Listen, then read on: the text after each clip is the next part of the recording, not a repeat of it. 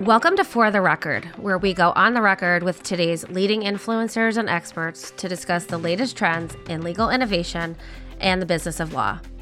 I'm your host, Erin Harrison, and today we're joined by Sarah Schaaf, the CEO of HeadNote. Today we'll hear what Sarah's been up to since the company was acquired just about six months ago.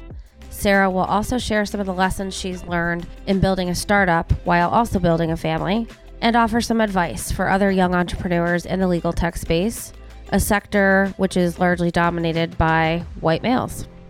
So, Sarah, welcome to For the Record. Thanks, Erin. So great to be here. Yeah, th- thanks for joining. I know how busy your schedule is. um, Feels like it never stops. That's especially true these days. Yeah, for sure. So, Sarah, before we jump into questions, um, why don't you tell our listeners just a little bit about your background and what led you to start HeadNote?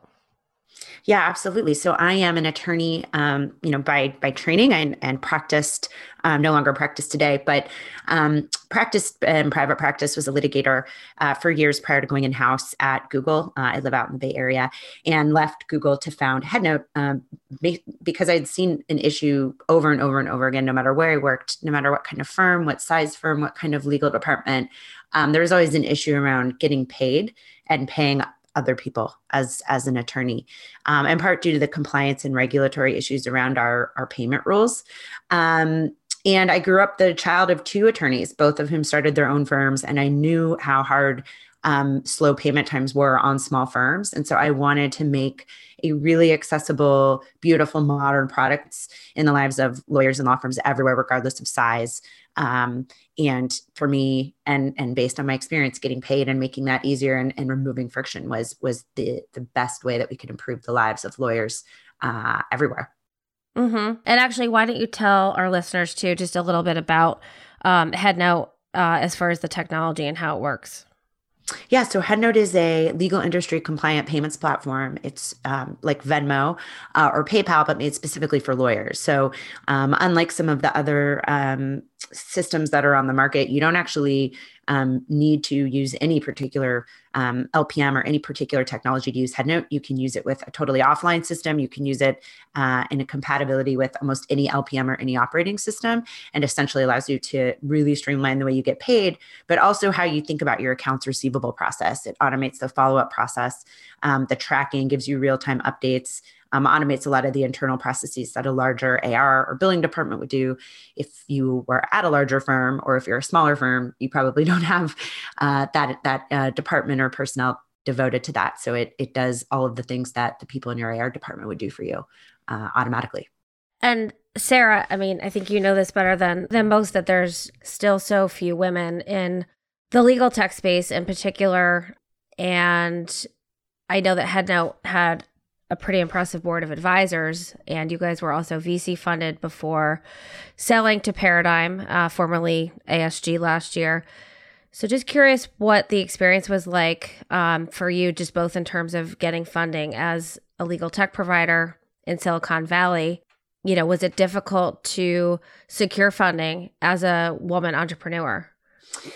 Uh, you know, it's so interesting. I think about this a lot now that I'm kind of at a different crossroads in my, you know, entrepreneurial journey, kind of like, how did I get here? And like, when I look back on it, the number one thing that stands out is this idea of, first of all, I, I had a lot of amazing women that did help me um, get here, but also had some really amazing, you know, male allies that are like you know major feminists uh, and are trying really hard to to shift the dynamic in the VC and the technology space to make it um, more equal uh, between men and women. And so for me, it it is this series of of little events that you know seem like nothing at the time and end up being these pivotal moments um, that was you know women and men kind of going out of their way um, to, to help. And I think part of it comes from, frankly, as an entrepreneur, never being afraid to ask for help or ask for an intro. Like I was very forthcoming and in, in trying to get very smart, important, successful people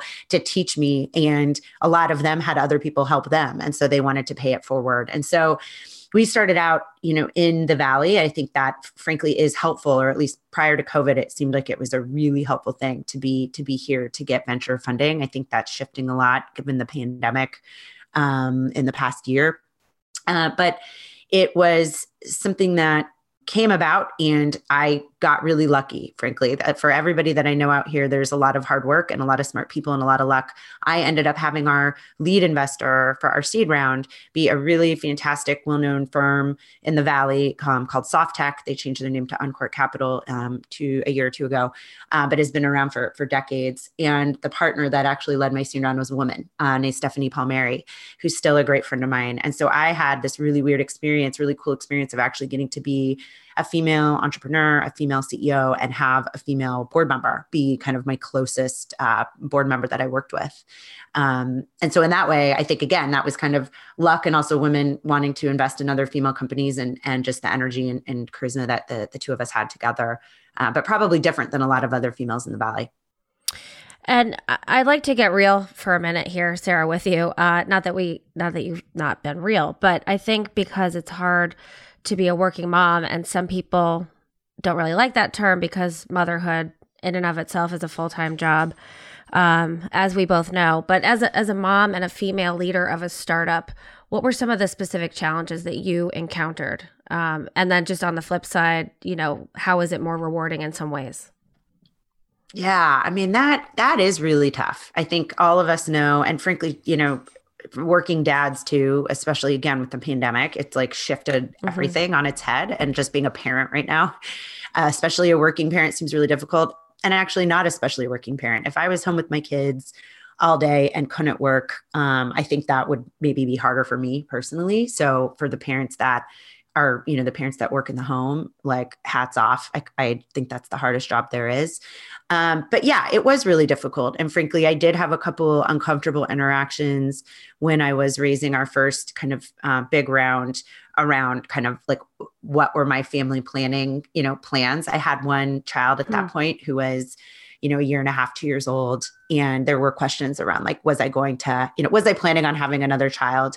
Uh, which of course they would never ask my male counterparts. Right. Um, I think it was also kind of doubly hard because my husband Thornton is one of my co-founders at Headnote. And so investors were making a decision to not only invest in like a female CEO that's like of the age when you have kids or think about having a family, but also her husband is also, you know, a co-founder of the business. So it really was this idea of like putting all your eggs in one basket, I'm sure from their perspective, mm-hmm. uh, and tr- trying to assess that risk factor.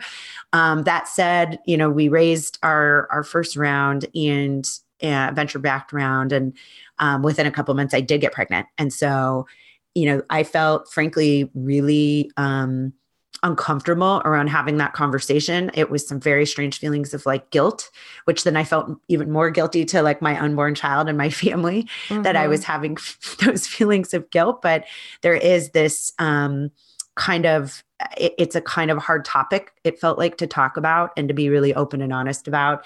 Um, and then the baby, you know, once I was really pregnant and real life situations kind of really came into play. We had a board meeting scheduled um, the day that we I had my daughter, and and she came early, and we had to move that board meeting back, obviously. And then, you know, two days later, Thornton, you know, started filling in as interim CEO in the uh, while I was on leave, if, if we can even really call it that. And he had to, to run that board meeting, you know, 48 hours after after having the baby and, and being next to me and taking care of the baby. So for sure, it put a lot of added pressure on our family. Um, I think we kind of knew that's what we signed up for. Uh, but mm-hmm. I would love, you know, to work with male and female um, colleagues in the valley to try to shift that dynamic and that kind of um, just that that feeling that you have as both a male or a female entrepreneur around having kids because i know men who have the same feeling that are saying you know we give maternity and paternity leave you know 12 weeks or, or whatever it is but they're not comfortable taking it themselves as a father because they don't know what's going to say about their work ethic and i think as a culture and a society in general we need to work really hard to to remove some of that stigma. Yeah, exactly. And I, I think the more we talk about it, uh, the more we lessen that stigma associated with working moms and working parents. And, I, and I'm hopeful. I think um, you've probably seen the same that maybe COVID has helped accelerate uh, some of the acceptance around that. And you're really such a great example of uh, of what can be accomplished. I mean, you were you were doing a lot at one time, um, so I really commend you for being so ambitious. So, so Sarah, HeadNote was acquired by Paradigm, which uh, is formerly known as ASG, just about six months ago, September of 2020. So, really in the throes of the pandemic. So, curious what it was like for you um, and for the company going through the acquisition process and how the pandemic may have played a role in the acquisition. Yeah, I mean, you know, it's hard to say. I think we again, it's like I don't want to ever underscore the amount of hard work that me and my team, frankly, put into getting HeadNote where it is today and creating the technology we made because it was a lot of work and frankly a you know risky it's it's a high risk exposure business uh, a payments business. So it's not like it was easy to do. It was really hard um, and we worked really hard at it and we tried to make really smart decisions but also there was like luck that that factored into it. So i think even prior to the pandemic what we had seen was that there was a lot of non legal specific companies who had figured out that if you added payments into your offering, right? If you're a SaaS company and you start offering payments, for instance, like a Mindbody, and then it's not just the way that a yoga studio, you know, books its um, classes and runs its business. It's also the way that they're, they're going to get paid for those classes. It goes together really well. Adding payments into a SaaS platform can actually result in a really insane kind of multiple on on the the market size, on the valuation of the company, and so in a way, we saw that happening. We saw the consolidation happening in legal prior to the pandemic, anyways. You know, um, big rounds getting poured into companies or companies starting to get bought by private equity. And so we had already seen some signals that uh, payments was kind of a very hot space uh, before the pandemic hit. And so we were, you know, already in the midst of raising our, our next round at that time. And um, it just so happened the pandemic really did speed up um, the kind of desire to have payments you know embedded and integrated and all in one within these systems. Um, so i think again it's like we had gotten lucky that the market was already looking at payments as this really cool value add that all of a sudden it made a lot of sense for for all of these saas companies to start owning that functionality themselves instead of using a third party vendor and and paying you know the major the majority of their of their margin right to this other company. People were already saying we want to bring this in house COVID really helped that kind of acceleration and that forced adaptation. Lawyers, law firms, SaaS companies that didn't quite fully understand the value of touchless payments were kind of forced to realize that this was something that was not uh, nice to have; it was a must-have, and that certainly helped. You know, HeadNote's technology um, be very desirable uh, within the legal industry and and and outside of it uh, at the right time. And how about adoption um, since the pandemic, since the acquisition? I mean, obviously, this technology is even more relevant in some ways now. Um, and by the way, HeadNote claims to help law firms reduce payment processing fees by 35% and get paid 70% faster than the industry average of 94 days, which is pretty amazing. Um, so just curious how how has adoption changed? Yeah, yeah. I mean, I think we all know that, you know, selling to to lawyers and law firms, making technology that's really usable for lawyers and law firms is really hard. And we have a reputation of being an industry that doesn't have a lot of early adopters or first movers on the tech side. And so again, as a technologist, as somebody who's I'm a very much a product, you know, focused founder. Um, I, I love product. And so and I use a lot of products as a consumer, you know, we the hardest thing for you to overcome as a product founder or, or somebody who's making a new product or technologist is existing behavior right? Like i'd i'd much rather have a, a, a, a well funded incumbent competitor than i would have human behavior that we have to change. It's very difficult to get people to change what they're currently doing if it's an old habit. And so that was really what we were up against in some ways in the legal industry. We had um, lawyers and law firms that were really used to doing it one way, getting paid via check, not fully understanding the rules around online payment payment acceptance, but knowing it was like kind of amorphous and felt scary to them. Um, and what again the pandemic did was this forced adaptation, where it went from, yeah, we'll think about it, you know, like we'll have we'll bring it up at the next management meeting, and then maybe we'll like kick the can to the next one um, to like how quickly can we sign up? Um, you know how long does it take to get through the approval process and start you know getting paid with the system? So it was one of those things where the things that we knew that we'd been saying we'd been seeing happening slowly in the industry for the past you know five years all of a sudden within you know five weeks we saw this massive um, adjustment to kind of get the the legal industry kind of more on track with where some other industries are and in, in, as far as adapting adapting to and adopting this kind of financial technology. Yeah sounds like a pretty massive shift there. Yeah. So i read something interesting that i wanted to share because i think it relates to uh, some of the topics that we've been addressing as far as diversity and equity and inclusion, which has really become front and center recently and here's here's the the data point. Out of a survey of uh, law firms in the us nearly three-fourths or 75% of law firms have launched new programs to address racial injustice after the blm demonstrations and the death of george floyd last year. Um, so my question's kind of twofold. One you know do you think investors look at diversity when they're evaluating whether to invest in legal tech uh, especially you know looking at the landscape. Um, and I know that your leadership team is very dominant as far as women being at the top. Uh, so would just love to hear your perspective on that. Yeah, I mean, I think that's such a great question and something we need to be, frankly, just talking about more. Um, you know, I am really proud to work for a company that has a female CEO where half of the leadership team is women, uh, over half of our leadership team are, are females. And, um, you know, we, and, and, we're a very diverse, um, a diverse group of people, our backgrounds and, and, and everything about us. And we strive for that. We really want to have the difference, uh, the different backgrounds, the different kinds of opinions. But, and it's something that we make a very conscious effort to to try to live by those values and how we look at our team and how we look at the different kinds of policies we roll out. You know how do we be as inclusive as we possibly can um, make space for for everybody and for all of these different opinions? Because we really believe that that makes a better culture a better workplace and a better product for for all of our users.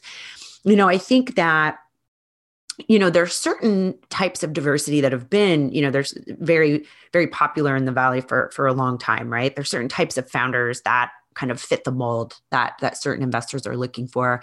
For sure that does not at least in my opinion and i'm trying to think generally include females of those kinds of backgrounds and diversity right? So like in a way i think there's there is definitely a problem of inequity in venture amongst diversity as far as background um, and race and culture and and everything related to to that. And there's just an even an equal or frankly even bigger disparity in regard to female um, into mm-hmm. female funding, female entrepreneurship. And what we're seeing is even in the in the pandemic over the past year, the funding that's been going to females during the pandemic. Well, well let me take a step back the, the venture community has been very active over the past year even though a lot of us have been like slowed down in our lives right in, and stuck on zoom like the investors are, are the investors know that when there's this kind of big inflection point in the world that's when some of the best technology ends up getting created, right? The 2008 the recession was when we got really cool companies like Airbnb and it this kind of this environment is very fertile ground for for new innovation. And so the investors Absolutely. so like they're excited, right? They're like, okay, this is we're going to see we got to get in on as much as we can. So the past year investors have actually been really giving out a lot of capital, right? We've had some like record numbers as far as like investments made. What we're seeing, unfortunately, is that the investments made in female led companies or companies with female founders, even if we don't even say female leadership, right? Female co founders has dropped significantly and that's super disappointing and, and i don't know why and um, i'm sure there's a variety of reasons and, and, hypotheses that people are exploring but you know this is something we need to, to work harder at especially on the on the female front in my opinion. Um, as far as diversity yeah i do think it's something that investors are looking at. They're looking at it more than they ever did. Hopefully they're looking at it for the right reasons you know not just to to say that we did this or we hit some kind of um, some kind of quota that we're trying to hit as a fund, right? Like we hope mm-hmm. it's because they're just frankly casting a net where they're getting more diverse people and, um, you know, the, the ideas are, are, kind of rising to the top. Um, but I, I definitely think it's something that investors are thinking more and more about how do we be a, a, VC? How do we be a fund that lives by the things that we believe in? Meaning, how do we find ways to invest in maybe underrepresented founders? And I think that that's something that unfortunately we have to keep really proactively working at. Even over the past year, we're seeing that like we get distracted and the numbers drop.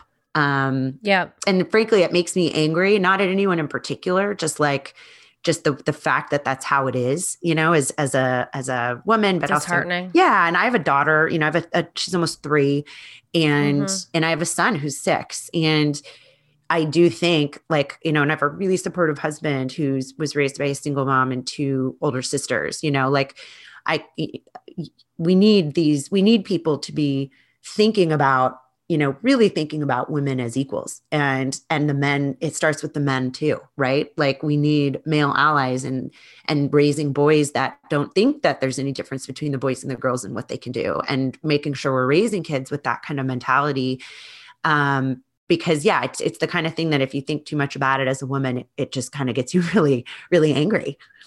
Yep uh, it's definitely can be, be disheartening but um, mm-hmm. the things that you guys are doing um, i think you're kind of you know breaking breaking the mold and you're really such a great role model for women in our industry. So um, before we wrap up sarah any words of wisdom for other young young entrepreneurs out there uh, you know women and men yeah, absolutely. I think like the best advice or one of the things that I've learned more than anything else is that don't be afraid to ask. Like just, you know, the, the squeaky wheel gets the grease in so many ways. And so there are a lot like i said there's a lot of smart hardworking people there's always at least a little bit of luck that goes into to success in a lot of ways um, you know don't be afraid to shoot for the stars. Find, you know, that CEO of the company you're interested in on LinkedIn and send them a message. Ask them if they'll have a virtual coffee, you know, if you can can pick their brain on something.